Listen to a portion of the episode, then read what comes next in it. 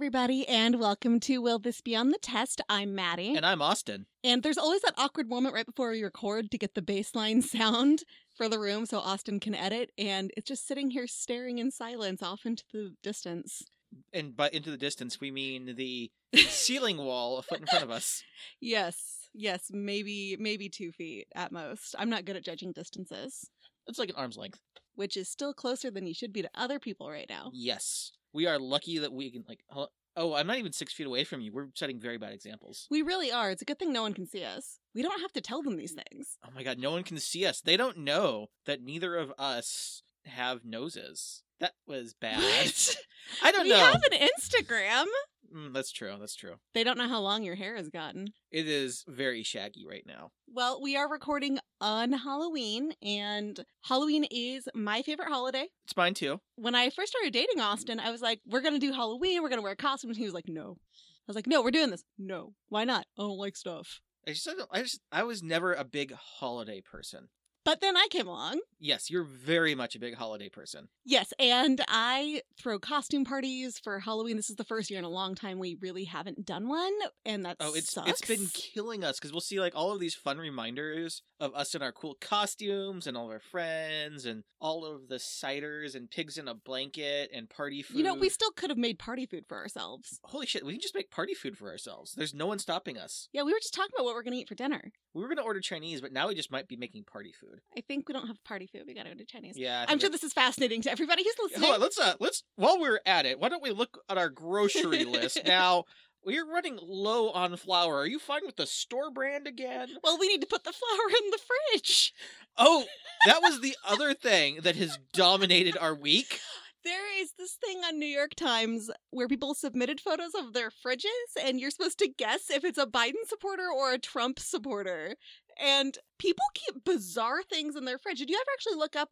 Yeah, you did look up why you keep flour in the fridge. Yeah, and I I couldn't figure out why you keep flour in the fridge. And peanut butter, unless it's natural, has no reason to be put in there. And Uh, well, you know, uh, they said you should probably keep it in the fridge because peanut butter will go bad if after three months of being open. So And that's natural peanut butter, Mhm. not the, you know, contaminated version you and I eat. Yeah. Skippy peanut butter is the best kind. uh, Peter Pan, Skippy. grow up. Skippy tastes more like Reese's peanut butter cup, so probably should. Yes, I should grow up. But the thing we found the most alarming in them, and at first Austin was okay with it, but then I started like dragging him down into my madness that I had from this. People have too many eggs. Like we've got a dozen eggs in our well, like ten eggs right now. Yeah a dozen, maybe 18 seems like a reasonable number of eggs to have. These people had, I think my, I think the one I saw the most of was like 60. Just Yeah, and contain and I don't mean people who had farms, like or people who had their own chickens. That's a whole other thing. These are store-bought eggs. Why do you have so many eggs? and we we go through like a dozen eggs every two weeks or so. Like I feel like I eat a lot of eggs, I don't and we eat use a lot in cooking. But like, who needs thirty six eggs? What are you doing? Is like every meal like you have a quiche and an omelet? I mean, eggs are pretty inexpensive. They're a good source of protein. Like, Yeah. I'm not dissing eggs other than the fact that they suck.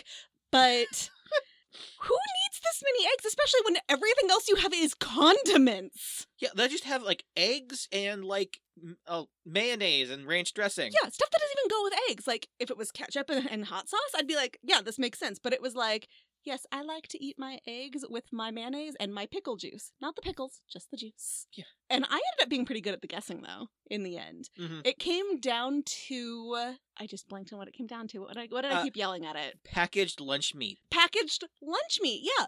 If they had prepackaged lunch meat, they were nine times out of tri- 10 a Trump supporter. The same thing, and I don't mean to diss this because I like this, is uh unbr- is off-brand soda was usually a Trump supporter. If they had nice alcohol, they were a Biden supporter. If Yeah. they had too much alcohol, also a Biden supporter.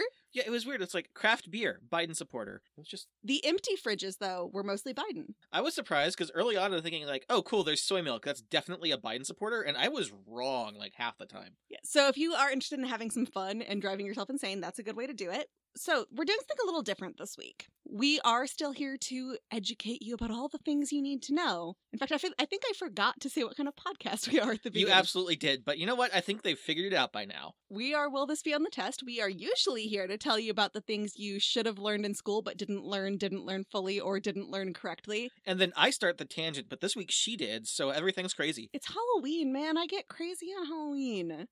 I miss Halloween. Me too. Last year I was Steve Harrington and he was Dustin, and it was the best year ever. I should post some pic- pictures of that on our Instagram. Yeah, we had some good pictures of us from that. My hair was perfect. It was. But today we're doing something different because our episode comes out on election day. And I don't know about you all, but I am fucking terrified. I am stressed the fuck out about everything in my life right now. It's like I've got friends who are showing photos of what the stores near them are doing to prepare for the inevitable riots, no matter who wins. And I've got friends talking about the lockdown and evacuation drills their jobs are practicing right now. So I'm not here to tell you that to stress you out, though. I'm here to tell you that's why we, in part, why we are um, doing something different this week. We are doing cases, I guess. Cases, just like I know I was just doing something that I found fun, but is not something that you would learn in school, should learn in school. It's just fun because fun's important. See, I think we should learn all of this stuff in school, and I'll tell you why in a second. But the reason we're doing this today is because we want to take some of the stress off. We get into some pretty serious stuff here. And while though I do think these things mean business, and you know, I've got my Mothman hoodie on for a reason, we think we're going to take the edge off a little bit this week and not get into anything that's dark. Well, deep. Deep. Or, I mean, it depends on how you look at any of these, doesn't it? Yeah. But here, I think you should learn about this stuff in school. Yeah. And it's because you remember being a kid and there's like the ghost stories that they tell on the playground and all that kind of stuff, and you get kind of spooked. This is the kind of stuff that I'm not saying like a full semester long lesson, but if it gets brought up in school, yeah. If you're Mhm. the teacher, if you don't know the answer, like, hey, I'm going to look that up tonight, and maybe you should too. We'll talk about it tomorrow. Uh, stuff to kind of let people know what's up, let the kids know what they're talking about. It's why I think we should talk about Roswell in school. It's why I think we should talk about the Donner Party in school. The Donner Party definitely. That might actually be a good future topic for one of us. Yeah. And that's also why I think we should talk about today's topics in school. So today we are talking about cryptids. Oh yeah, and I get to go first. Mm-hmm. So again, because we go something light, I decided I'm gonna go with like everybody's like BFF cryptid. We love him. He is just this gentle forest ape who's never hurt anyone, and he just stands majestically in the background and nods to you. And that's not always the case, but it's Bigfoot. I love him. He is like you know, Mothman is her boyfriend. Bigfoot is my road trip buddy. yeah, I, I don't see why Bigfoot can't exist. Bigfoot is a solid hang, and I love him. And I just want to talk about Bigfoot, or Sasquatch as he is also known. Are you getting to a theories part towards the end? Because I have a theory about why we haven't found one. Ooh, yeah, we can absolutely do some theories at the end. Okay. So there's tons of myths about ape men all over the planet. You've got Yetis in the Himalayas, also known as the Abominable Snowman. You've got Ebu Gogo in Indonesia, which literally means like gluttonous old man.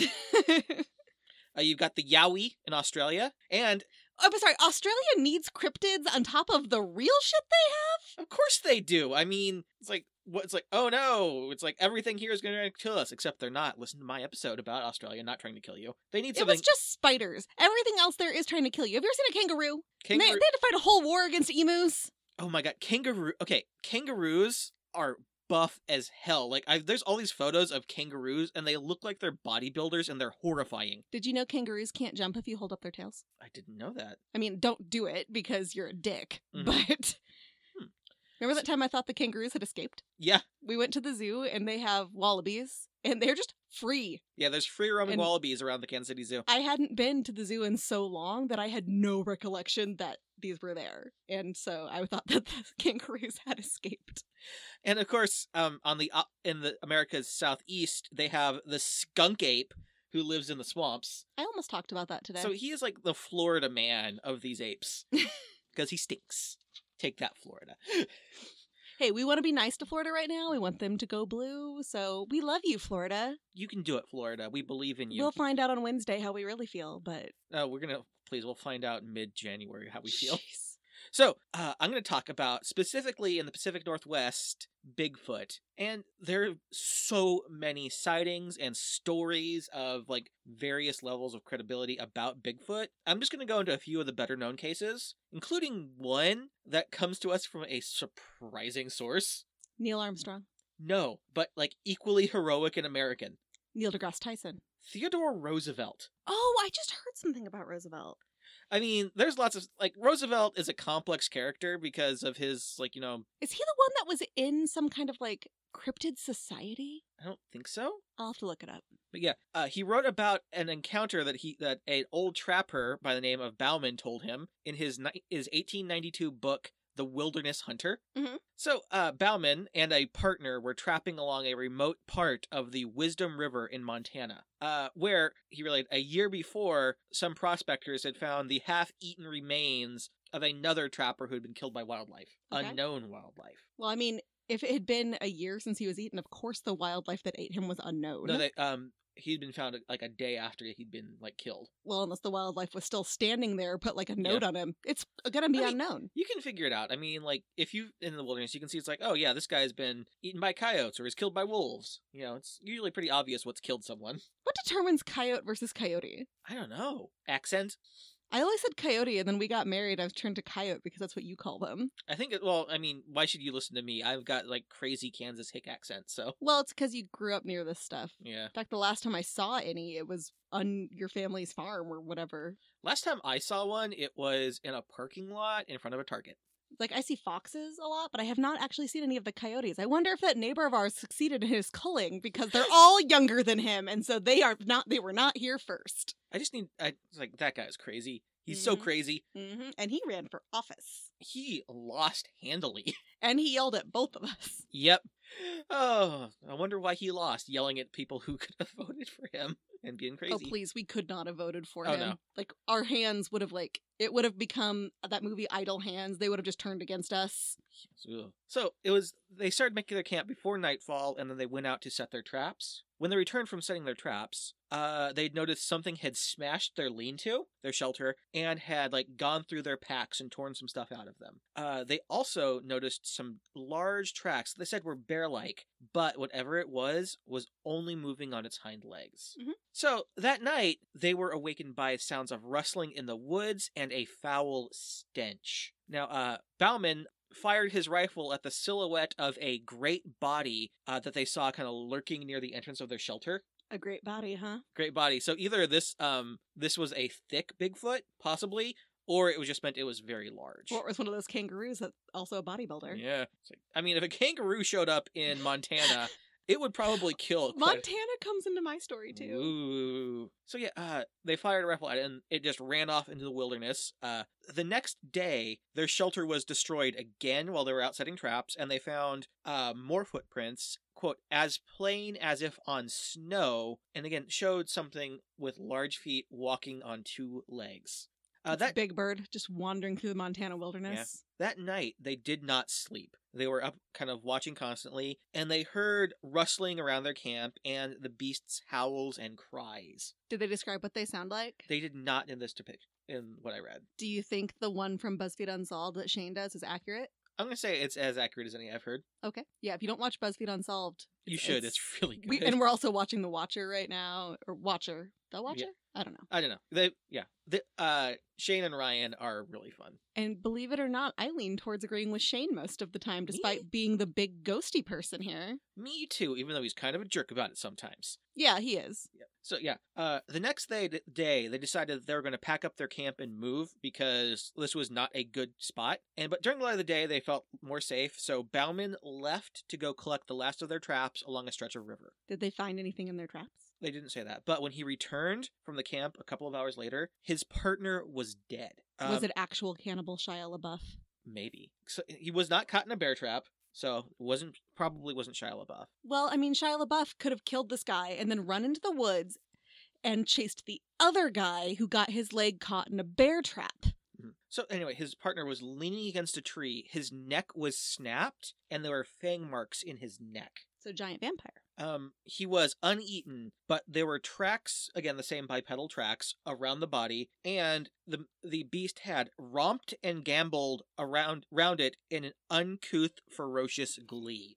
I'm sorry, he wasn't there to ref- to witness this, but he knew it was in glee. I mean, you can tell a lot by like like you can tell like something was like running around like kind of celebratory. You can see that in the tracks. I mean, it could also be running around. Like, it, wouldn't that resemble like if you're also injured and you're kind of tripping around, or if you're, you know, drugged, or if I, I, I can only assume the only reason he knew it was Glee is that he heard it singing "Don't Stop Believing" as it did this. Oh God, Glee. Why? Why do we always go back to Glee? First half of season one was so good. Again, like Glee was perfectly written because it'd be like, I hate the show, I hate the show, I'm not watching the show anymore. Then there'd be like a quarter of an episode that was good enough to bring me back into it. Anything that focused on Brittany S. Pierce, you were all in. Oh, one, Brittany S. Pierce and like about half of Kurt's stuff, so good. Oh, do not diss my Kurt. Do not give him a 50%. Kurt gets a fifty percent. No. Yeah. Have you read any of his books? No, I haven't yet either. Like, I thought you might have because you work at the library. I know. It's well, he started writing, publishing his books as soon as I stopped working with the public, so I was like less inclined to read children's books to be able to recommend them to people because I'm mostly working with grumpy old men now. I have a feeling your coworkers will not like to be told that they are That grumpy old men. The public. because your coworkers are all lovely women. it's true. I am like the I am one of like a handful of guys who works for the library system. So yeah, so neither Bauman nor Roosevelt said that this beast was a Sasquatch or a Bigfoot or even gave an actual description of it because he never saw it. But this is often considered to be a Bigfoot tale because it hits a lot of the hallmarks of Bigfoot. It's got the stench, which you know lots of Bigfoot encounters mention his foul odor-. Uh, he was walking around on two legs like Bigfoot does, and of course the uh, howling and hooting, which was what Bigfoot, the sounds that Bigfoot makes in all of these encounters where they hear him. So this is considered one of the earlier like Bigfoot tales, and it was by Theodore Roosevelt, future President Theodore Roosevelt. Actual cannibal Shia LaBeouf. It could have been. Sh- Is Sh- Theodore Roosevelt Shia LaBeouf? I don't think so. Or is Shia LaBeouf an immortal stalking the Pacific Northwest hunting for food? That seems about right. I mean, he's not. That makes him not a cannibal. He's a cryptid.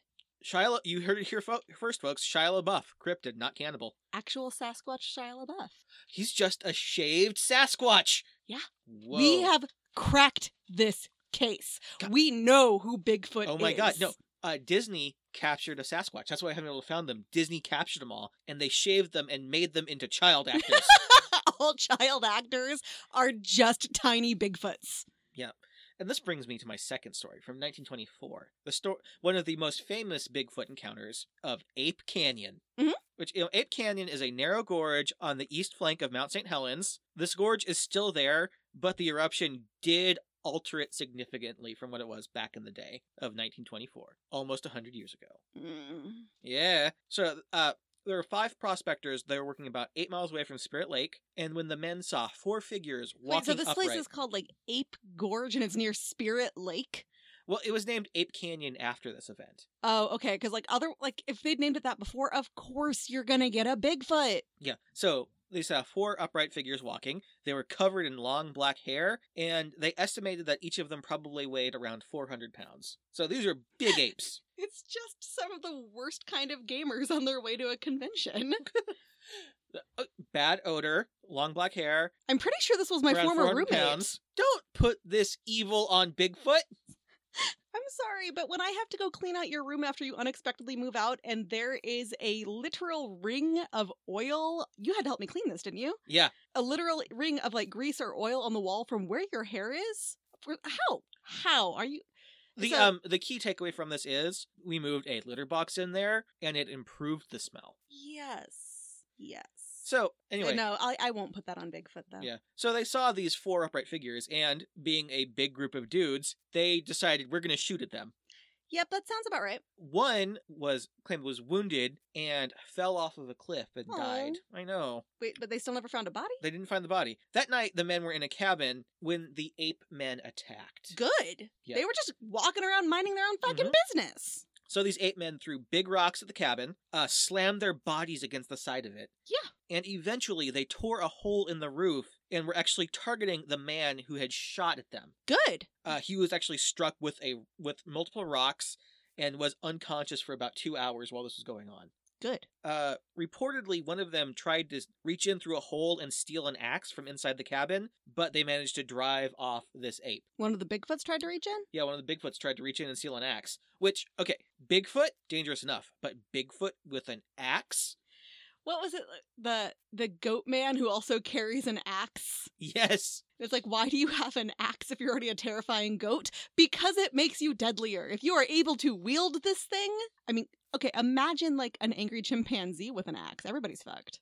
So, uh, the next morning, these men cautiously left the cabin and then fled back to town. Um, now, this was not the first tale of and like someone encountering an ape man in this area. They'd been like trappers, loggers, miners had been for centuries like find like having encounters with like Bigfoot and ape men, and even like the the native Cowlitz tribe. Uh, their elders actually spoke after about this. Like, yeah, we've encountered uh, peculiar creatures that meet this description, but don't worry, they're harmless if you leave them alone. Yeah, Is that what they said? most descriptions of Bigfoot say that he's harmless. But this story, just because of the action and like how like you know big it was, drew a lot of attention. yeah, because Bigfoot didn't do anything wrong. Yeah, it was like became famous regionally. Like people were obsessed with this story to the point where the U.S. Forest Service decided they were going to investigate. So did they look over the the re- the ridge to see if they could Well, find a body? Let me go into that. Because this so might go into my one several days, several days after, they couldn't find the body. Mm-hmm. Um, they directed them where it was, where it fell off the cliff. They searched around the area. They couldn't find the body.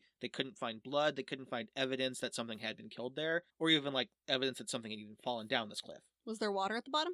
Didn't say. It sounded like no. Um, they examined the rocks that had been thrown at the cabin, and it didn't look like they had been thrown. It looks like they had just been picked up and placed by people. So people had just picked up and dropped off rocks instead of like they weren't like impacted in the earth like they'd been thrown. They were just kind of there, and they weren't really that big. In a weird way, if that was strangers doing that, that would be more threatening. Uh-huh. A uh, also a ranger looked at some of the footprints that they had they had found as evidence, and he managed to quickly replicate them by pressing his palm into the dirt to reproduce the shape and size of these footprints. So I'm thinking these guys shot a person, realized their mistake, and then were like, "Oh shit!" Instead of taking responsibility, let's say it was Bigfoot. Mhm. Yeah, they concluded this all was fake. That was the Forest Service. One of the miners actually published a book in which he said that claimed that these were extra dimensional beings, and that's why they never found the body or evidence. That's not one of my theories. Yep. Other detractors of this think that it was just local kids throwing rocks at the cabin Or they And- shot a local kid. Mhm. to scare them, and like the weird like voices and monstrous appearance of stuff was just like the ca- the the the canyon like crazy making echoes sound weird. Mhm. So yeah, that was that was their theory, and it's like you know, was it a fake? Probably. This one like sounds more fake than the others, but it was like the first like And yet this is not the one I'm poking holes in against you. Yeah, this is this one sounds was probably fake. It's but it's one of the first big cases and was like what made Bigfoot a national star. Then we're gonna get to one of the most compelling pieces of evidence of Bigfoot, and even this, it's I don't know what to think of this one. It was the Patterson Gimlin film, which Mm, mhm, mhm. you've probably seen this. It is that you know loping figure walking through the woods, looking back at you. over, yeah. Yeah, from 1967. And holy shit, there is so much information about this 53 second film clip. Clip. Has anybody tried to remaster it like they do with old movies and TV Yeah. shows? They've tried, and it's just it's not easy to do. It's like on Is a, that though because most recordings are recordings of the recording? Yeah. Yeah. the original has been lost, Shocking. hmm and it is so hard to tell to to definitively prove that this is either genuine or this is a hoax. It is like it is just because it is a shaky old cam- foot camera footage. It's short, like the way it was shot and what it was shot on, make it really hard to examine it thoroughly to see if this is a costume or if this is actually something they saw. And um, anthropologists disagree about whether or not a person could walk in the way this thing walks. Uh, most of them say yes, a person could. Some of them say it couldn't. Uh, film experts disagree and said this had to have been shot in a studio with the way it looks. But also, some film experts have tried to reproduce it, and they couldn't, even in studio settings. So they doubt it was a hoax because of that. Yeah, I'm looking at a remastered photo right now. I'm not just ignoring you like always. Mhm. Primatologists disagree about whether this is moving like an ape or moving like a person. Uh, makeup artists are the ones who have had like the biggest fight over this Uh huh. because the people who did Planet of the Apes looked at this and said, uh, we could maybe make a costume like this, but it would cost tens of thousands of dollars, and like dozens of people had to work on it, and it'd probably have to be made with real animal fur. While others who worked on movies said, "Oh, this is just a keep cheap gorilla costume with some football pads." I mean, I'm looking at it. It doesn't look cheap. If nothing else, it doesn't Mhm. look cheap. and it's the most unbiased examinations I've seen of this, where people just looking at it, examining it, says we cannot draw enough information from this clip to prove or disprove it. So it is just we ca we will never know. It's just with the current technology, we can't get any more information out of this film clip. Uh, You're making faces. What do you see? I believe that is a female Bigfoot. Yeah, possibly. 'Cause I'm looking at the image and uh Yeah. She must be very popular with the male Bigfoots Mm-hmm. with uh those tiggle bitties.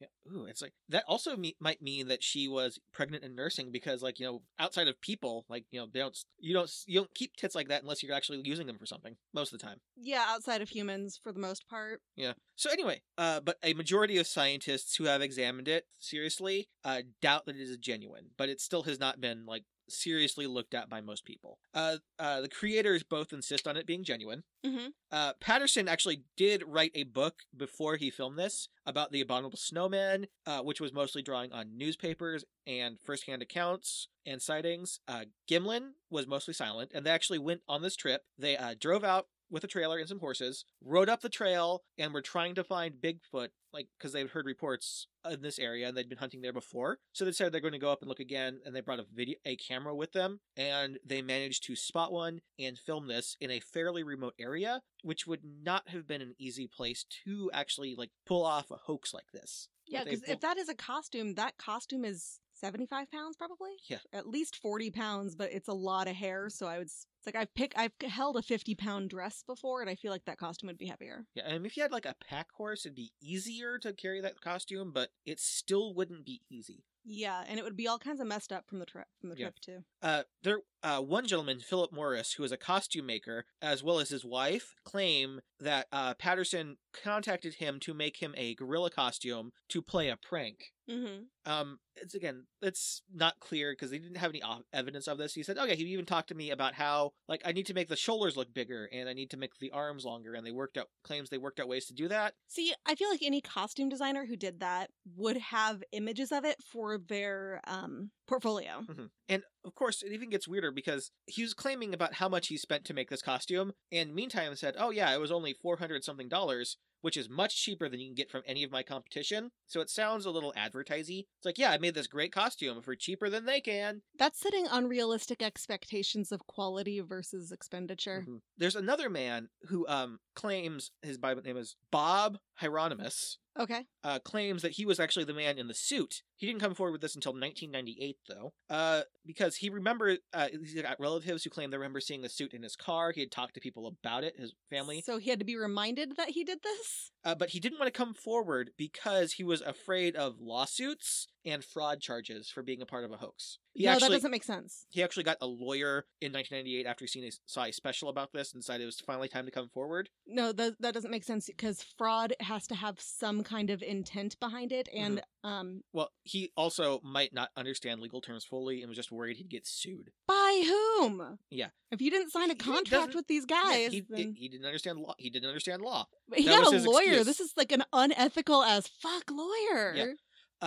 Both men, though, uh, the costume maker and the man who claimed he was wearing the costume, have major discrepancies in how the costume was constructed and even what it was made out of. Heironimus compl- uh, claims that it was made out of horsehide and was not even cured, so it just reeked to high heaven. And but you know, the costume maker said no, was made out of like artificial fibers and was actually pretty light. Uh, Heironimus claimed that it was super heavy. Uh, they even disagreed about how many pieces it was in and how it was worn. Like one guy, he said there weren't even gloves; it was just huge arm pieces you stick your arms through. I could see that. Or like there was like how many pieces it would in, if it had a mask or not, or if it was a hood, and like how you even put it on. Their stories di- diverge wildly. Like I can see forgetting some of those details over time, but things like if it was made out of dead horse, Yeah. I think you'd remember that. hmm Some people have stated, "Oh, well, they altered the costume after they got it, and that explains the discrepancies." Not the smell. not the smell. And again, it's stuff doesn't match up. And people like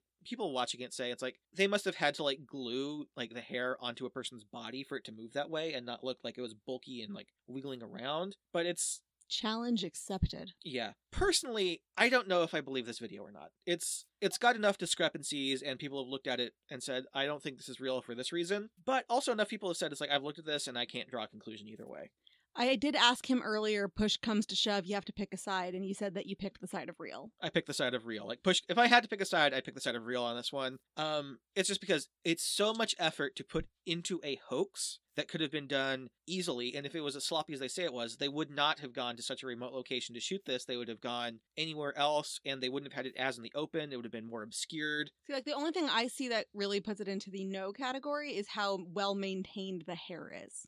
But then again, like if we look at apes or humans, and this is supposed to be somewhere in between the two, yeah, they maintain it. So Mhm. Yeah, I mean, it's like, you know, social social apes like chimpanzees and gorillas spend a lot And of time Bigfoots. and Bigfoot spend a lot of time grooming each other. So maybe, um, but yeah, I, I kind of want to think that this. I still think that this film is inconclusive, but deep in my heart, I just want Bigfoot to be real. And I know it's kind of silly, but I do, and it's just No, I I agree, and I've Yeah. always told you, like since day one, I'm like, I think that Bigfoot could be real. I don't think all cryptids could be real. I think Bigfoot could Yeah. be. There's just too many universal commonalities Also, it's- countries. the only thing that's giving me pause is that with as like it's been 50 years since this video and there hasn't been a lot of compelling evidence out there since and just haven't been there's been sightings but nothing quite as compelling as this one since and that makes it like with all the people there and all the people actually looking for like signs of bigfoot we should have seen something by now but Or we killed it off by expanding into its habitat too much. yeah but with as you may think this but with as populated as as the pacific northwest is there are still huge tracts of wild and uninhabited land that people very rarely go to.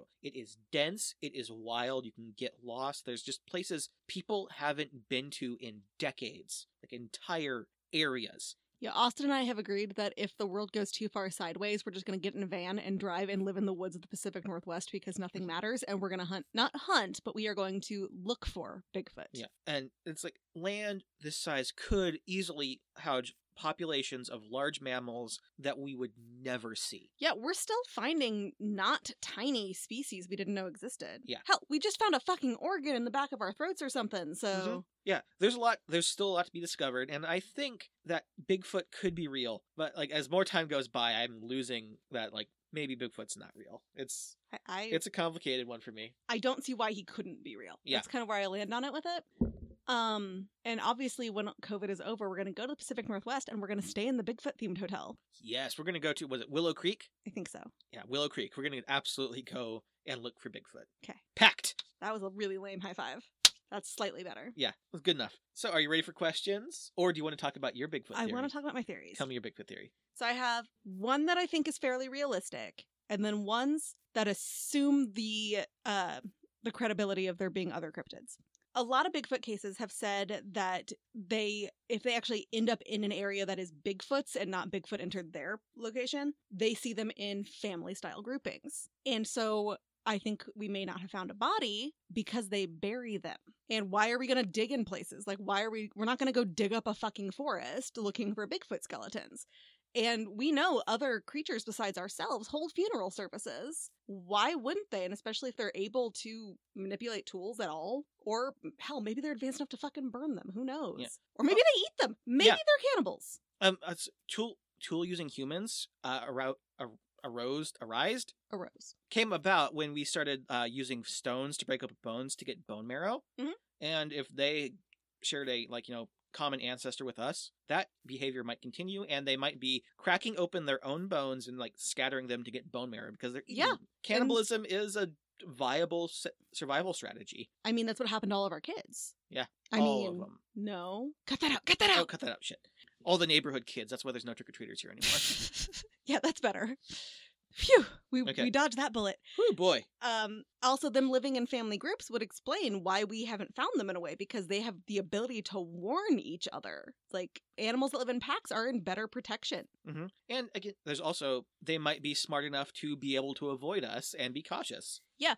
I mean most things are smarter than people hmm okay and then if we're going to assume other cryptids exist why has nobody brought up the idea that these could be like werewolves Ooh. like I mean, obviously, I haven't looked at all the dates and shit like that, but if we're seeing them periodically, if it's werewolf like in most lore, it could be certain times of the year, certain times of the month, or if it's more like a shapeshifter skinwalker type of situation, this could be what like you know skinwalkers and a lot of lore get to choose what animal they take the shape of why wouldn't you choose a massive gorilla like thing? So why is nobody bringing up this idea? Because if we're if we are deciding that bigfoot exists we probably are deciding that other things exist. So why is nobody talking about this as a possibility? And, and also, like these old accounts, like the one Theodore Roosevelt described, it describes uh, what prime, kind of a opportunistic predator behavior that we'll see in other apes, like gorillas and chimpanzees, in which they won't like they will hunt smaller monkeys given the chance, mm-hmm. and if they have an opportunity to take one easily, they will, and that's might what have happened in this case where it was reported to Theodore Roosevelt. Although I'll tell you that that Theodore Roosevelt case, it's like the only one I've ever heard where Bigfoot was aggressive. Like usually Bigfoot's like, "Oh shit," and then walks away. hmm I mean, again, most cases with gorillas, they're not aggressive unless they are. Yeah, but you gotta they they usually either have to be like separating them from their babies, or you have to be behaving aggressively towards them. They're not tactically being aggressive. They're not waiting for you to go to sleep and then attacking your campsite. They're just you Yeah. scared them and now they're eating you. Yeah. Oh, which by the way, if you ever want to be horrified, uh, look at videos of chimpanzees hunting monkeys. No, thank you. Oh, it's it is morbid. Yeah, no, I'm good. Yeah. So yeah, are you ready for some Bigfoot questions? I am. So, um, will Ape Canyon be on the test? I mean, none of this will be on the test, but yes. Yeah, it's like okay, in the bizarro world in which this is ever on a test, we're gonna. I'm sticking to the format here.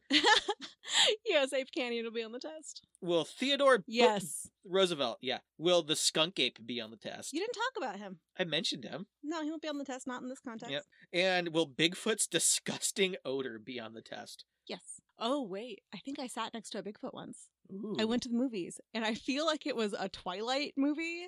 It was something that you would not normally expect older women to be at. And this woman comes in and she sits next to me wearing a full fur coat and hat. And it smelled like a dead animal.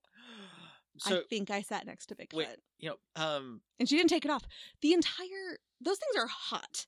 And the entire movie, she did not remove any of this. Twilight was shot in the Pacific Northwest. Do you think she was watching it just because she missed her home? I think so, yes. Whoa, Bigfoot lives among us. That was the and theory we is didn't go over. she is an old woman in Kansas Well, that one is wearing Ooh, her minks or some shit. Yeah. It smelled real bad. If you're like, don't wear fur, but if you No. own fur and you're gonna wear it or you're even gonna own it, maintain it. Yeah. Don't be that guy. Also, that animal died to be your coat. Be cool to it. Yeah. Ugh. Fur coats are warm and soft, but there's so much maintenance, and you get such weird looks, and they're just so. and we have better materials Yeah. now that last longer. Like I've mentioned before, I think that there was some taxidermied shit in like my family growing up. If you don't maintain them, even those, and you're not wearing those, the fur fucking falls off. Yeah. It's you got to do a lot of maintenance on them. Mm-hmm. Because what you have in the end is something that's decaying. I did see something a while ago where they um had like people wearing like the old like Viking style like knit furs and like waterproof clothing as compared to like modern like waterproof clothing. Oh, those are going to work so much better because animal furs are made to Yeah, withstand And it was water. it was actually better for like you know working in water and then like the crazy like North Sea stuff, but it also weighed like six times as much. That reminds me, I need a new raincoat. Ooh. I'll have to go call some Vikings. Um, we'll go skin some animals and we'll just sew them together real good, and it'll be disgusting. Just go find it- It's still deer season, right? Or it's about to start. Deer season is in December here. I'll just wear like you. You hollow out a deer, I crawl inside of it. Ew, This is ew, this is not Empire Strikes Back, and yes, they do smell worse on the inside. I am glad to say that I have never gone hunting and have taken no part in this and have only seen one deer hanging from something in real life. Not something you expect to see when you round the corner to go to a frat party and it's hanging from the basketball hoop.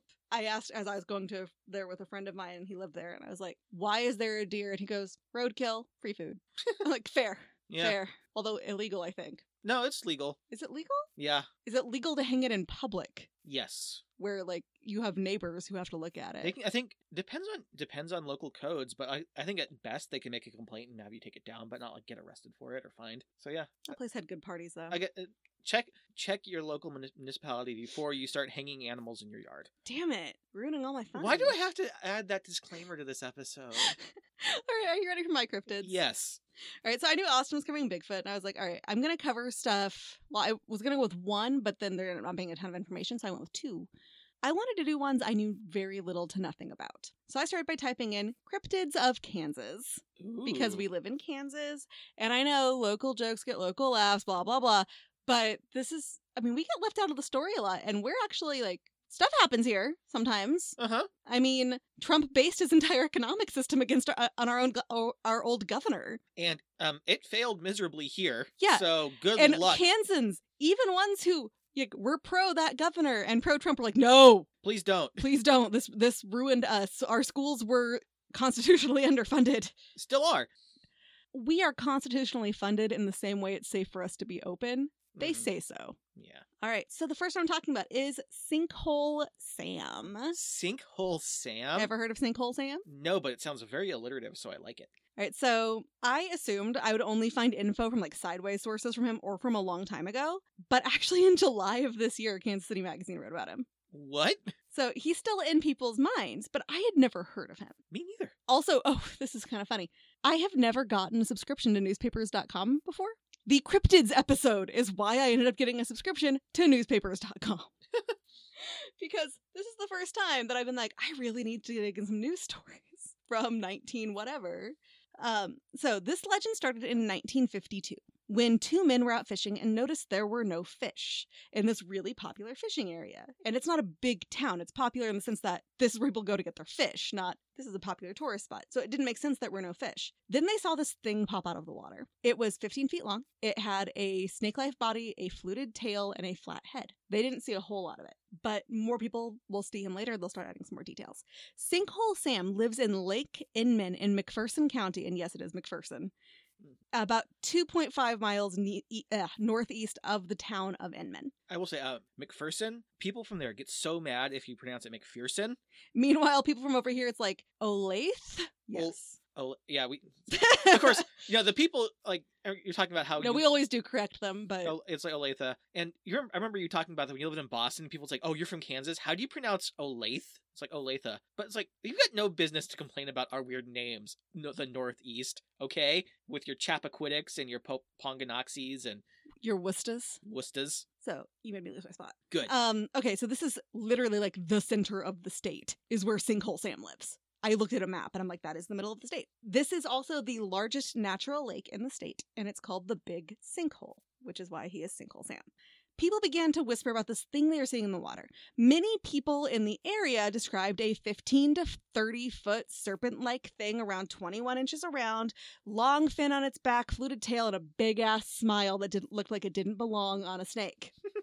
So a journalist was like, I'm going to go check this out. And this is a long time, well established journalist named Ernest Alva Dewey. He wrote for the Salina Journal, and he seems pretty reliable as long as you ignore the fact that he began his career as a publicist for a traveling circus. And you'd also have to assume that the name of his scientific assistant is real. That was Dr. Erasmus P. Quattlebaum. and that his previous view of UFO sightings in Kansas was that they weren't UFOs, but a dragon called the ball-tailed snickelhoopus. I mean, we can't prove any of this is not true. That's true, man. The uh, ball-tailed snicklehoopus. Mhm. We've got a dragon here. we got dragons. Khaleesi. So his article, which is what I got from newspapers.com, in was in 1952 or 53. It's called Science Set Back Years. Monster turns out to be a plain old Foopengurkle. And then there was a photo with a caption that says, Watch out, he may forget he's a vegetarian. What? This article is absolutely goddamned amazing. He declares this is indisputably a Foopengurkle, and anyone who has ever seen it was very lucky because, quote, one reason the Foopengurkle is so very rare is that it's extinct. In fact, it is the extinctest creature that ever inhabited the Kansas plains. At one time, Foopengurkles were comparatively numerous in Kansas, but as the state became civilized, they ceased to exist. Public opinion was against them. This was unjust.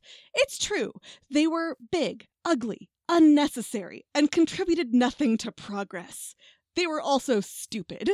But there are people who say the same things about me. Culture isn't everything. Okay, I love this guy.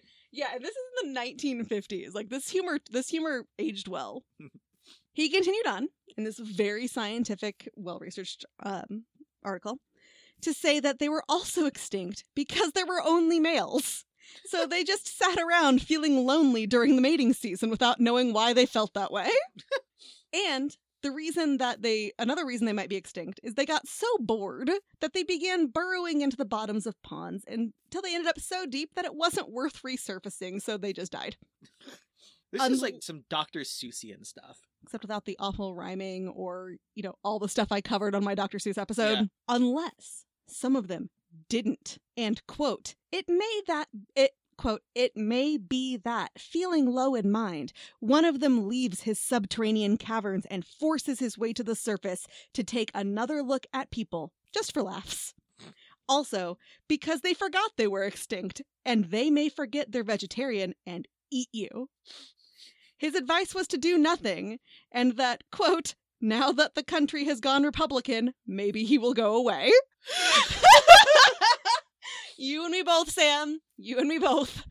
Oh my god. That's yeah, that makes so another thing to be mad at the Republicans for is they got rid of all of our cryptids by just being aw- so awful that dinosaurs couldn't even take it. Also, if you have a newspapers.com subscription, we are posting links to all of this stuff in the show notes. And yeah, you can find it on there. So, despite this amazing and very accurate article, the story persisted. And soon, all 500 people in the town seemed to believe it. And additionally, a bunch of monster hunters came because they read this and were like, I'm going to go find it. So people were really like, this this amount of research blew the lid off of this whole thing. And they went to go find it for themselves. Because this was very studious, serious research. It was. And just hearing it alone is enough to make me think, yep, all of that is true. A farmer there named Mil Penner wrote a book called Section 27 A Century on a Family Farm. This came out actually fairly recently. He died afterwards, but um, so this was not written then. His family had actually lived there for over 125 years, but that doesn't make sense. As, as make as eh, doesn't make as nice of a title. His book is mostly a series of vignettes about living a peaceful Mennonite life on a farm. But at one point, he talks about coming home from church to see a bunch of cars parked next to the big sinkhole, hoping to see Sinkhole Sam. He also noted that each of them had their windows rolled up just in case he came out of the water and tried to get them. So, because of all the hubbub in 1953, the Newspaper Enterprise Association sent a Sacramento Bee reporter named Mary Kay Flynn to investigate the stories. So, if you want to look this up, be like Mary Kay Flynn Sinkhole Sam, because I went on and I looked for this article and it is in like 500 newspapers with slightly different titles. It was super fun to look for. She told the story of an 18 year old Mennonite named Bert New- Newfield who spotted this creature in the lake and apparently used it for target practice, which shows you exactly how comfortable these people had gotten with this at this point. It wasn't startling to them. They weren't calling anybody. They were just like, target practice. He wasn't even like doing it because I want that thing dead. It was target practice. That is the most like 18 year old male thing I've ever heard. Mhm. In fact, in this town of only 500, people had all kinds of sightings to the point where they avoided that area of the lake for fishing entirely. Obviously, people there were people who thought it was untrue, saying that there wasn't any way for this creature to get there in the first place. But those who believed uh, countered with the fact that the area floods and it could have been washed in from another body of water. And we also remember that we used to actually have a lot of lakes in Kansas and we got rid of them. Irrigation. Yeah. So this could have, you know, and the sinkhole is growing. The sinkhole is still growing today. Um, uh, or they say it could have lived in some deep water part of the lake, and as the lake continues to grow, it moved upward because it was getting too far down. Because you know, when you live near a bottom dweller of of water, you still ha- need a certain amount of sunlight and access to things to survive. And if your ho- home is disappearing, you've got to move up. Ah, so why would they make this up? This place isn't a tourist attraction. It's a farming town. It doesn't have the ability to support tourists. And no one seems to be making any money off of this. So, was it just invented? Did it turn into some kind of mass hysteria? That doesn't make sense because Mel Penner of the aforementioned books, his daughter, Marci, who is, um, she runs the Kansas Sampler Association wherever she lives. Uh, she said, quote, Mennonites are not exactly prone to exaggeration. Which is why I brought up a couple of times that they are Mennonites. This is a largely Mennonite town, and Mennonites are not known for making shit up a whole lot. I mean, granted, no group, no person applies to the whole, but this is his own daughter saying that. Bert Newfield, the 18 year old who shot at him, didn't even want to talk about it outside of his family. He didn't try to make money off of this. It was just, oh, that's a thing that happened. If we want to apply logic to this, which is so boring, it's possible that they just saw a big ass snake. And then if you're startled or spooked or you just want a good story, the snake might get a little bigger, a little bigger. There is a snake out there that can get up to seven feet long. And especially like if you're startled, I can see that becoming 15 feet. I mean, you've seen nice Mhm. spiders with cowboy hats and guns. Yeah. Um, and of course, you know, this is Kansas. For those of you who aren't familiar with this place, our lakes and bodies of water are not clear in any way, shape, or form. They are muddy. So a seven foot snake could be really shadowed and shrouded. And if it's moving in the water, it'll make ripples that could make it look bigger. And also logs. And logs. It's big, it's heavy, it's wood. It's better than bad. It's good. Especially if it's a cryptid and uh, pretending to be a log. Yeah. Or a log pretending to be a cryptid. Keep dreaming, log. Keep dreaming. We believe in you. It's okay. Like maybe maybe Mothman was a bit of a stretch for you, log, but I can see you being like a Nessie or a Champy. Mm hmm. Or a champ. sinkhole Sam. Sinkhole Sam. So I found that the story actually died out pretty quickly, mostly being held in the memories of those who, the families of those who saw him. Loren Coleman, a preeminent cryptozoologist who I actually read you his bio and stuff on his website the other day because he runs the Cryptozoology Museum. He didn't include him in his book that's uh, called The Field Guide to Lake Monsters, Sea Serpents, and Other Denizens of the Deep. And when asked by Kansas City Magazine, he didn't seem to have ever heard of Sam. Uh, though there is another story of a water snake in Kingman, Kansas that he had heard of and that's just a few years later. It actually looked really similar, and it wasn't vegetarian Oh. because it dragged a calf into the lake, which is why people freaked out there. So, It must have forgotten. yeah, it must have forgotten, and it somehow must have gotten to Kingman because it was tired of Bert shooting at it. Mm, I mean, it's like it's like I'm just enjoying my swim, and there's teenagers shooting at me. You best believe I'm finding a new watering Yeah, hole. It's like that Bigfoot that got shot in your story. Yeah. It's just walking along, minding its own fucking business, then it gets shot and falls over a cliff, and then its family has to come down and bury it. mm-hmm. which is why they didn't find anything. Um, or they're a bunch of assholes who killed some random kid. Uh, so the other cryptid I'm getting in today was mentioned in a Facebook group I'm in, but I had only ever heard of it in passing other than that. And it was mentioned because sightings in Kansas have apparently been going up. And this is not a Kansas cryptid. This is a cryptid from Michigan initially. There's also an, a variation on it in Wisconsin, but it has been seen more and more throughout the entire United States. This um, is called the Dog Man. The Dog Man. There's a series of children's books about the Dog Man. It's not the same thing. Oh, okay. You you do understand that I'm going to be picturing the children's book Dog Man the entire time you're talking about this.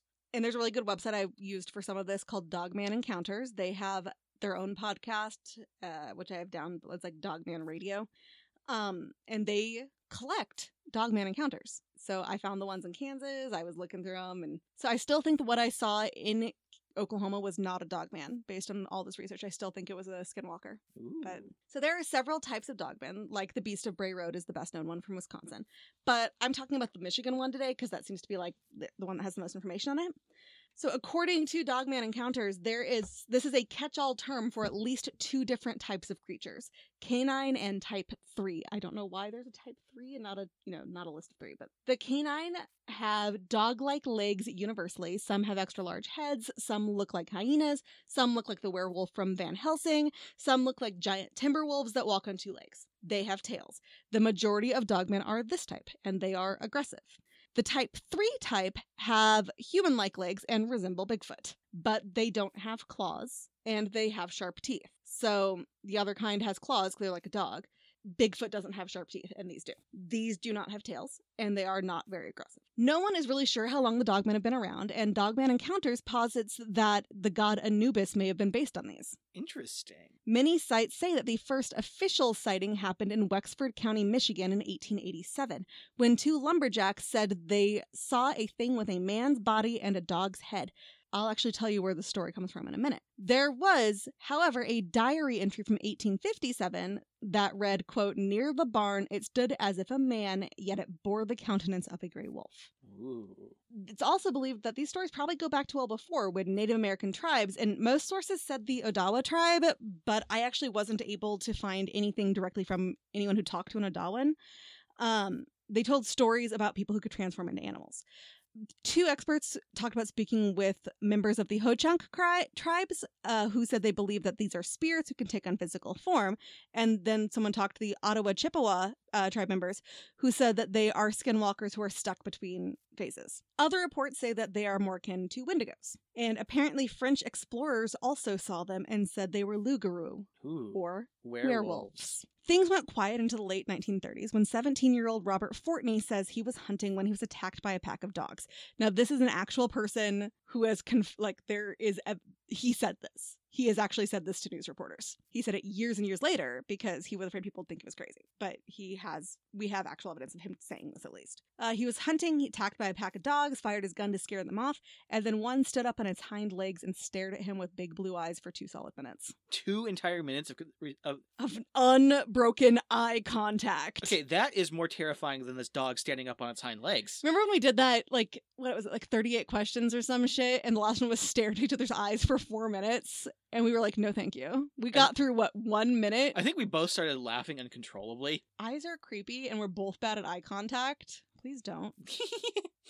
Um, sightings without a ton of detail have happened pretty consistently, uh, especially during the 50s, the 60s, the 80s, and the 90s. And most of them happen near the Manistee River. And there are some people who say that they, when they see it, it's wearing torn clothing, like it has turned into this dog from a person, but most reports don't. This whole thing really went bananas in 1987, though. That year, a DJ named Steve Cook wrote a song called The Legend, which talked about the dog man. And it's kind of brilliant. It's on YouTube. It's a spoken word song that just tells the story with a music backdrop. Oh, that's what you were listening to. Yes. Okay. This is where the 1887 lumberjack st- sighting comes from. This is the first place we ever see it mentioned. And it also claims that the dogman shows up every year that ends with seven, despite the fact that it was released on April 1st and intended as a joke. and Cook had never heard of the dogman legend. People started writing to him about their encounters. So the lumberjack story, I'd call it iffy. Some of the other ones, not as much. Uh, Cook says that he's received over 500 reports since 1987. And he says some are actually fairly believable, while others are really out there. He's heard from kids, from adults, and he heard from like a firefighter, and that's the kind of shit that can get you fired. One report made to the website Dogman Encounters claims that it even started to speak. It started as this growl, which turned into a deep gruff voice, and she definitely understood the word you, and she believes the full sentence was, You can't get in, as she was like struggling with her keys to open her front door.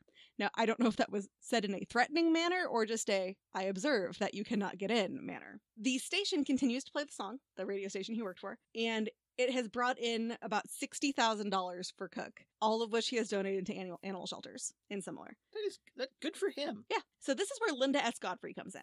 She's an author who focuses on cryptozoology with her career beginning with The Beast of Bray Road. She explains that reports from prior to the 1930s are not heavily substantiated, and the differences, she also explains the difference between werewolves and upright canines, which is what these are, um, are that these don't have human features to speak of. They kind of walk like a person, but their faces are all dog, while werewolves are kind of somewhere in between. Um, and these don't transform at their simplest. She also says that you can tell the difference between these and a human in a costume by watching how they walk. If they are walking exclusively on the toe pads of their costume, then it's not a costume, most likely. If they are not, it's a costume. She says that she believes most people who contact her actually think they have encountered the dogman. Uh, but she doesn't have any cases where anybody's been hurt. So the idea that they are violent, just like Bigfoot, no. She also hasn't seen any convincing photos. There was a film in 2007 similar to the Bigfoot film. And by similar, I mean even grainier. 2007. Like were they filming it on like what a Nokia cell phone that was just like I've never seen some film. weird flip phone? I've never seen film that was that was this poor quality. Uh, it's called the Gable film, and many people believed it showed the Dogman, but shockingly, it was debunked. Especially because if you watch it like I did, this is very clearly a man running on his hands and knees. At one point, you see one of his legs kick up.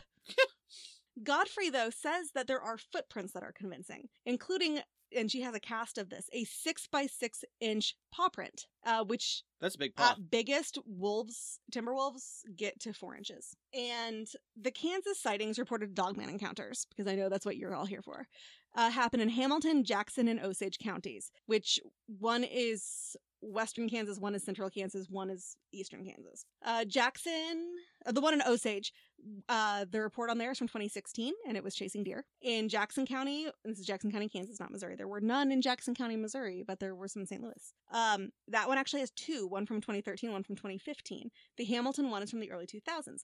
Three of these four describe yellow eyes, as opposed to the previously mentioned blue, and it's going after deer in a couple of them. Uh, Dog, Dogman Encounters Radio. That's what I was trying to remember. So they have people tell their stories on there. So if something that really interests you, go check them out. I haven't listened to them yet, but I'm going to. Um, so I dug around to see if I could find any like evidence, found some photos. They're really blurry, really far away, or in the case of one, I'm pretty sure it's a taxidermied wildcat, like mountain lion, in low light. And there isn't a whole lot that's like substantiated recently, except in 2018. I told you Montana was coming up. 2018. 2018. A rancher in Montana shot and killed what he believed to be a wolf that was going after his cattle. It's perfectly legal to do this there. And being the responsible person he was, he also took the next step, which was to call Wildlife Services. Wildlife Services comes out and realizes this isn't a wolf, and it's not a dog. It has tiny front paws with large claws, giant ears, and a coat that wasn't correct for a wolf they were able to definitely say it was a member of the dog family but that's it. So the information manager for them said quote we have no idea what this is and we won't know until we get the dna tests back. You can see a photo of this. Uh, it's on the Washington Post and it's in the Great Falls Tribune, but it is a photo of a shot dead animal. Oh, I think I've seen this one. So if you don't want to look at that, don't go looking for it. Um, it doesn't look incredibly strange to me, but it sure as fuck doesn't look like a wolf. It's brown and fluffy, almost almost like that big fox that we see around our house pretty often. Um, and it's also Montana only has gray wolves, and they don't have a lot. They have no active packs at the moment. There are 500 kind of wandering around at any given time, or maybe 900. I don't remember. I didn't write it down. And it's also very small for a gray wolf. Now they do say it's young, but it's still very small for a gray wolf. Like can fit easily across the width of a truck bat bed. Oh, that is pretty small. Yeah. And while gray wolves are commonly brownish in color, according to the Minnesota or Montana state website, the ones that live there are not brown. They're gray or they're black. Um, it doesn't mean another one can't sneak in, but that seems weird. If this is a dogman, it was at the time the second dogman sighting in Montana. But other theories include Bigfoot because it's big and hairy. It's a Mhm. dog. Yeah. Like you look at that's a dog. It could also be a dire wolf, which I might cover at some point, but apparently some dude in the general area has been trying to Frankenstein dire wolves.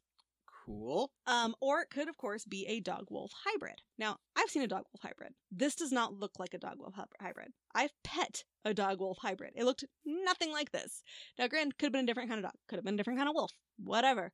But this was too big for that and too fluffy, unless it was mixed with like a Great Pyrenees or something, because this had fur for days. Um, at the same time, it's also really small, so it's either a baby dogman or not a dogman at all. So what what the hell is this? Well, the DNA tests came back unusually fast. They were like, this could be a year, guys. Like, get over it. Because people were freaking the fuck out. They determined it wasn't a hybrid hybrid dog. It wasn't a hybrid with a coyote. They determined it was a gray wolf. Huh. However, their statements contradict the ones made by the wildlife services, which I find a little weird. They said there wasn't anything off about it. It's just small. I don't think this is the dog man, but it had like these overlarge ears and these tiny paws and like shorter legs. Like it wasn't right. So I don't think this is the dog man because I think it's too small and I don't think it's bipedal. I think they would be able to tell that. But I do think that the fact that Wild services is like there's something seriously wrong with this, maybe they need to go out and see what's going on with the local wolf population. Like maybe there are severely inbred wolves happening right now. It's possible. Um, and also though, it doesn't look like a wolf. I don't think it looks like a wolf at all. It's doesn't have the right kind of snout. It looks more like a chow almost. Like, but they were like absolutely positively not hybrid with a dog or with a coyote. And also, I'm like, why are you pressing that so hard? Why are you so focused on telling us repeatedly that it is not a hybrid? Ooh. We only asked once. um, it's also though that's that's the end of the of the real deal. But I do want to let you know that there is a 2012 movie called Dogman that puts its own spin on the whole story. Their lead actor is Larry Joe Campbell, who played the commander of the Coast Guard in Space Force, and it has a 21% audience score on Rotten Tomatoes. So we are watching this one. Oh, yes, especially since it has a sequel called Dogman 2 The Wrath of the Litter. I didn't know about this movie until right now, and I hate myself for it. Yeah, if we get it from the library, though, just make sure you don't get the 2019 one because you'll be very disappointed in the apparently very good movie that is and has nothing to do with this. There's a 2019 version too. Has nothing to do with this. Oh, has no- it is like some dark Italian movie. Oh. Like one of those that you'll leave feeling bad about life afterwards. oh, I hate those. This one you still might leave feeling about bad, li- bad about life, but for different reasons. hmm Are you ready for your questions? I'm ready for questions. But you want to hear my Dogman theory? Yes. Okay, Dogman theory. I think it's it could be weird wolves or or it could be werewolves. I'm thinking werewolves. I think skinwalkers makes a- good amount of sense, especially for the ones that are um that look more like dogs. Yeah. I'm I am also waiting for someone to find submit their evidence of uh Dogman and it is just a furry convention. No, It's like I saw them all. They were at this hotel and it's like, "Oh, oh, oh honey, oh sweetie." It's like I might be a little biased because like the one. No, never mind. There was oh god, did you see that story about that lady who worked for an animal rescue group and Yes, who went was to the so furry convention by mistake? That was That was very sweet. Like, and everybody there was like, they thought it was funny, and that she actually got a lot of donations. And apparently, I, if I remember right, she goes to them now. Yeah. like she's just like a person who attends these, and she doesn't do the furry culture, but she's Yeah. like, they're all nice and they like the animals. Yeah. And I will say, furries not a threat to animals, no. not even a little. And it's like, yeah, that's a smart thing. It's like there's this group that is very stigmatized against. Like I don't I don't get it. It's like I'm not gonna kink shame you, but there's a huge stigma. And there's this person coming out, it's like, hey, there's some real life stuff that you guys might be interested in and like, you know, engaging with them, and that's good. Mm-hmm. So yeah, questions. Sorry, I just I went back into my own memory about having the person in my the person who has been meanest to me in my entire life was a furry. so I know that doesn't apply to the whole group, but It's like it's like man, some of the furries I've met have been very weird people. Very weird. but some of them like I know lots of furries who are perfectly lovely, but my first like you know when somebody hurts you really bad and like this was years and years and years. It like seeing somebody who looks kind of like them, you get real scared. Yeah, I remember when I was a kid, I ate an entire Whopper, and it was too much food for me, and then I went to play a soccer game immediately afterwards and got real sick, and I haven't eaten a Whopper since then. Really? I'm I'm assuming that's how kind that's like kind of how you are with furries now. You had that one bad experience that ruined it for you. I don't dislike all furries by any stretch of the imagination. In fact, most furries I've met have been perfectly lovely, like everybody else in humanity. But like having like that one, and again, like if you're dressed as like a unicorn, we don't have a problem. But if you're dressed like a cat, I'm like, I've. I've got to make sure it's not that person first, and then we'll be cool. but there's a giant head, and you don't know if they've switched costumes. Like, let me make sure it's not you, and then oh, You just gave me an idea with the switching costumes. A murderer at a furry convention Oh, who is stealing people's costumes and going trademarked, around. trademarked. Trademarked. Um, yes. So furries, we're not in here insulting you. I just have a little. I'm also okay. To be honest, I am terrified of mascots. I've had to leave school assemblies as a teacher because I am so scared of mascots. So you do you, but you know, six feet of space. Because Casey Wolf kept getting all up in my face in a very inappropriate way for a middle school assembly, and I had to leave. Not just because of that, because he was there in the first place. I'm legitimately scared of mascots, and people think it's hilarious and send me pictures of mascots. Bunch of jerks. I've been doing that with Gritty, but because because I think it, Gritty is hilarious. Oh yeah, no, they send me pictures of Gritty. Usually, I'm like, okay, I'm like immune to Gritty at this point. Gritty. It's like who thought Gritty was a good idea? He's terrifying. I think love it him. goes back to the haunted dolls thing. Like they act kind of like humans, but they don't look like humans. Like anyway, if you want to know more about that, last episode. So questions: Kansas has its own cryptid called Sinkhole Sam. Yeah, absolutely. Unlike other cryptids, there seems to be no benefit to having made up Sinkhole Sam. Yeah, because I mean, if they had publicized this, we might actually go out and try and spot Sinkhole Sam. I mean, Mhm. that's like it's not that far. I would go there and just try and spot a weird lake monster. Yeah, we're looking at two hours. Yeah, that's like Uh, the Dogman has been spotted all over the United States. yes, The Dogman may have started back started back as far as before the white invaders got here, or as recently as 1987. We don't really know. there's too mu- there's too much ambiguity with that, so probably not. And chunks of the Dogman story that have been like taken into the official lore are from an April Fool's Day joke. Yeah, because April Fool's Day jokes are hilarious. It's like we pe- people. April Fool's Day. It's like if someone gets fooled well enough, they love it, and I feel like a good April Who Fool's is Day they? people just in general because like if i get fooled and it's like really well it's like you got me that's amazing Austin is not allowed to play April Fool's Day tricks on me. mm. They make me very uncomfortable. Yeah. And it kills me inside You've got coworkers. Just fuck with them. i don't Go mess with your sister. my sister's mean No, I think we've I think Actually, we've said her name on the podcast before. she listens to this too so she's very mean i do not play pranks on her um, I feel like I could be meaner than her if I really wanted to. i don't know she's got like more years of dirt on me she can get more personal faster but i feel you've got the ca- more capability it'd be tough i don't want i don't want this competition to happen You know that role that I think it was Heather Graham played on The Office, where she's able to immediately pick out someone's greatest weakness. scrubs Yes, that's what I meant. Scrubs. The- yeah you you are you're heather graham Yeah, so he doesn't play April Fool's Day tricks on Oh me. no. um. So yeah, it is Halloween today, and we hope you all had a good one. We're really bummed because we love Halloween, and also tomorrow is the even greater holiday, possibly, which is fifty percent off Candy Day, and we won't be able to go shopping for fifty percent off candy. I've literally like on previous years, God, and it's a weekend this time. Austin has been sent at seven in the morning to the grocery store to get the day after 50% off candy. And that's going to be like we uh last Valentine's Day, we got a shopping cart full of candy. Yes, we did. Uh, after Valentine's Day, we don't celebrate Valentine's Day like normal humans. Um, Uh, we've we, had bad movie competitions. we have bad movie competitions. We eat the least romantic food we can think of, I think it's like been ribs, mostly ribs. mostly ribs, I think we did nachos once. Nachos. Although there's there's nothing more romantic than a good plate of nachos. Mm, I mean, you're sharing. It's like romantic. Ew, gross. I'm trying to make rom- nachos Gross. romantic, and that's the only thing I could think of. There's nothing romantic about nachos. No, there's really not.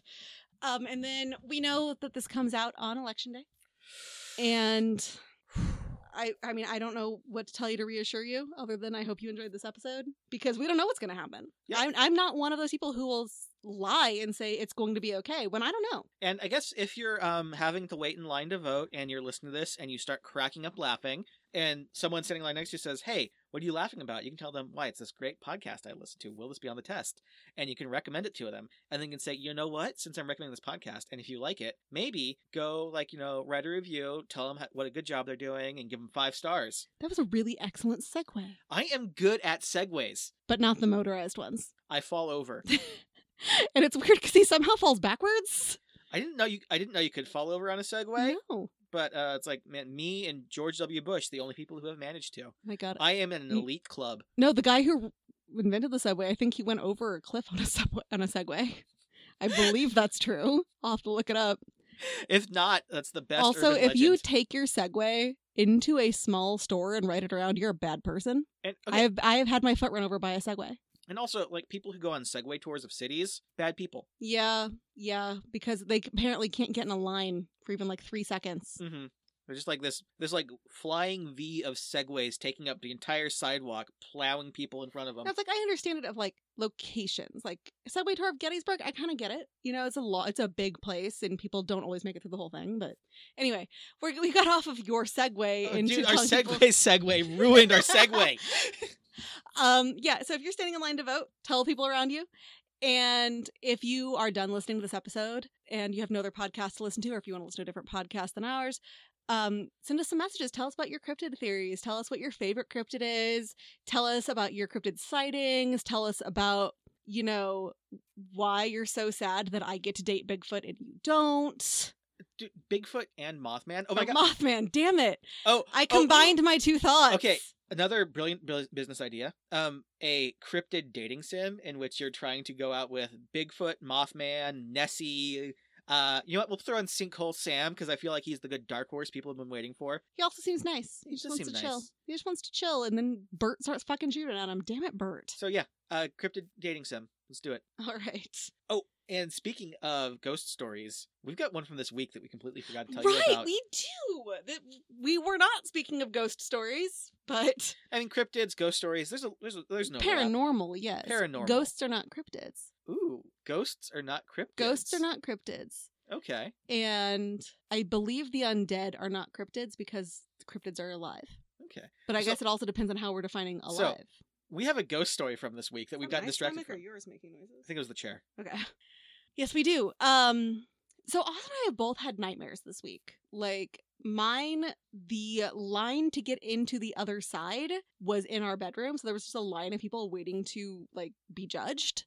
And the last thing before I woke up was I was in bed with Austin in my dream and I said, Why is this why is the line to the other side in our bedroom? And then I snapped awake, like I like dream me had just realized we were dead. And then Austin the next night had a nightmare about ghost clowns. It was um it was ghost clowns in a haunted costume shop. Yes. So he wakes up and we're just chatting. It's three in the morning, and I think he's fallen back. Oh, and Draco had joined us on the bed, and we All never four cats Draco. were in bed with us at the Yeah. same time, which is unusual. All four cats were there. Draco never comes into the bedroom at he night. only like ever comes in the bedroom at night and like sleeps with us if it's like storming or there's been He fireworks has to be or scared. he's scared. He has to be scared.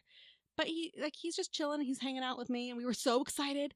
And I thought Austin had fallen back asleep. And then in the hallway, I hear what is either tiny footsteps or a bouncing ball. It And I sounded, s- it's to me, it sounded more like footsteps than a bouncing ball. yeah, I lean towards footsteps as well. And it sounded like not human footsteps, but like cat footsteps Mhm. or Like really, tiny like, doll rapid, footsteps. It was rapid, rapid. tiny footsteps. It was definitely not a rodent. We know what those are. Like, Mhm. This was and it, actual feet and if it had been a rodent, our cats like they would have gone after. they would have gone after it. They, Gigi's a good hunter. they know what those sound like, and they would have all been after it. Yeah. it wasn't a rodent. yeah, they all just kind of perked up. So yeah, They she, did not leave the bedroom. She hears this noise, and I hear it too. I don't say anything because I think he's asleep. And I like I don't say anything because I think it's like uh, mostly because like yeah no that was just Draco running off because he doesn't stay in bed long. Then I had to say Did you notice me like reaching around to see if Draco was still there because Mhm. he was behind then me? I said it's like is Draco still there? You said then you responded with you heard that too, and that was like oh no. Yeah, Draco was still there. All four cats were on the bed, and I can't tell if it was in the hallway where we see the doppelgangers, or it was in the living room. it sounded like going from hallway to living room. Yeah, and that's where the things are. Whatever happens, it t- tends to come to or from the room we were in at that moment and towards the living room or away from the living room, you know, Mhm. back to that bedroom. I didn't feel like anything was watching us. No. So I don't know what it was doing, but yeah, like I'm not scared, but it was creepy. It's kind of like the doll thing, you know, there's a difference between being creeped out and being terrified. A little creeped out, but yeah. So that happened. And I don't really believe in the 3 a.m. thing too much, but that was an interesting coincidence. Because I don't think ghosts abide by time zones or understand daylight saving Yeah. time. And really, the only thing I know about the 3 a.m. thing is the Matchbox 20 song. It has to do with uh, mocking the Holy Trinity. Uh, I, I can explain it to you okay, later. then why not do it at 3 p.m. when people are awake? because God is watching at 3 p.m. and there's because he can see with the sunlight. He does not have good night vision, Austin. He is an old man. Wow, suddenly this all makes sense. So where can people find us? In hell after that statement. Yeah. Uh, they can find you in hell. I'm a good Lutheran boy. I haven't been to church in four years. they can find us on Facebook at facebook.com slash on the test pod, Instagram at on the test pod, Twitter at on the test pod. You can find us aimlessly wandering the streets sometimes. But we will be staying socially distanced from you, and I have my mask that says 2020 is the worst with a picture of Jean-Ralphio on it. and- it's th- that I love that mask. I'm a little jealous So if you it. see somebody in that looking really pissed off that you're coming to talk to them, it's probably me. Normally, I'd only be moderately pissed off that somebody was coming to talk to me, but right now, unless you're wearing a mask, we're cool then. Um, so yeah, Instagram, Twitter, Facebook. Our website is onthetestpod.com. We are also on all the podcast platforms. That's something I was wondering. I'm like, why are they telling? Why are we telling them where we are? Because they're clearly already listening. Yeah. So I guess if you're recommending to a friend, say they're on all the podcast platforms. all of them. But if you want to give us a rating and a review, Apple is the best place to do that. iTunes. So steal someone's iPhone. I actually dug out an old iPod or iPhone of mine so I can review podcasts wow, because you can still connect to the internet on it. Obviously, can't do anything else. So that's what I do with it. Is I review podcasts that I listen to. Cool. So yeah, we are still at nine reviews. So give us give us number ten. Please, Give us number ten because like, we this- don't want to fake it. We don't want to give it to ourselves. yeah, we don't want to review ourselves. That's we don't want to be those people. No, ew, no. Okay, so I thought this was going to be a short episode, but you actually went on for like forty five minutes, Oh wow, and so did I. oh wow, we got a long episode. And we got to still put out our candy for the non existent trick or treaters. Yeah. We are not interacting. We have a Frankenstein that holds a tray. Yep. So we've got to go. Not, not a. It's a. We have a Frankenstein's monster that holds a tray. This is not a doctor. but who was the real monster? Frankenstein. Yeah. But this is Frankenstein's monster. So it's Frankenstein's inner self. What if the whole thing is Frankenstein, the doctor, dealing with his inner demons? He didn't actually create this person. He is confronting the parts of himself that he wish was dead. That's deep. I have not read this since I was 18. It might make zero sense. It probably does. Most things you think when you're 18 make zero sense. Yeah, I mean, I made some very poor choices when I was 18. We all did. And on that very depressing note, Class dismissed.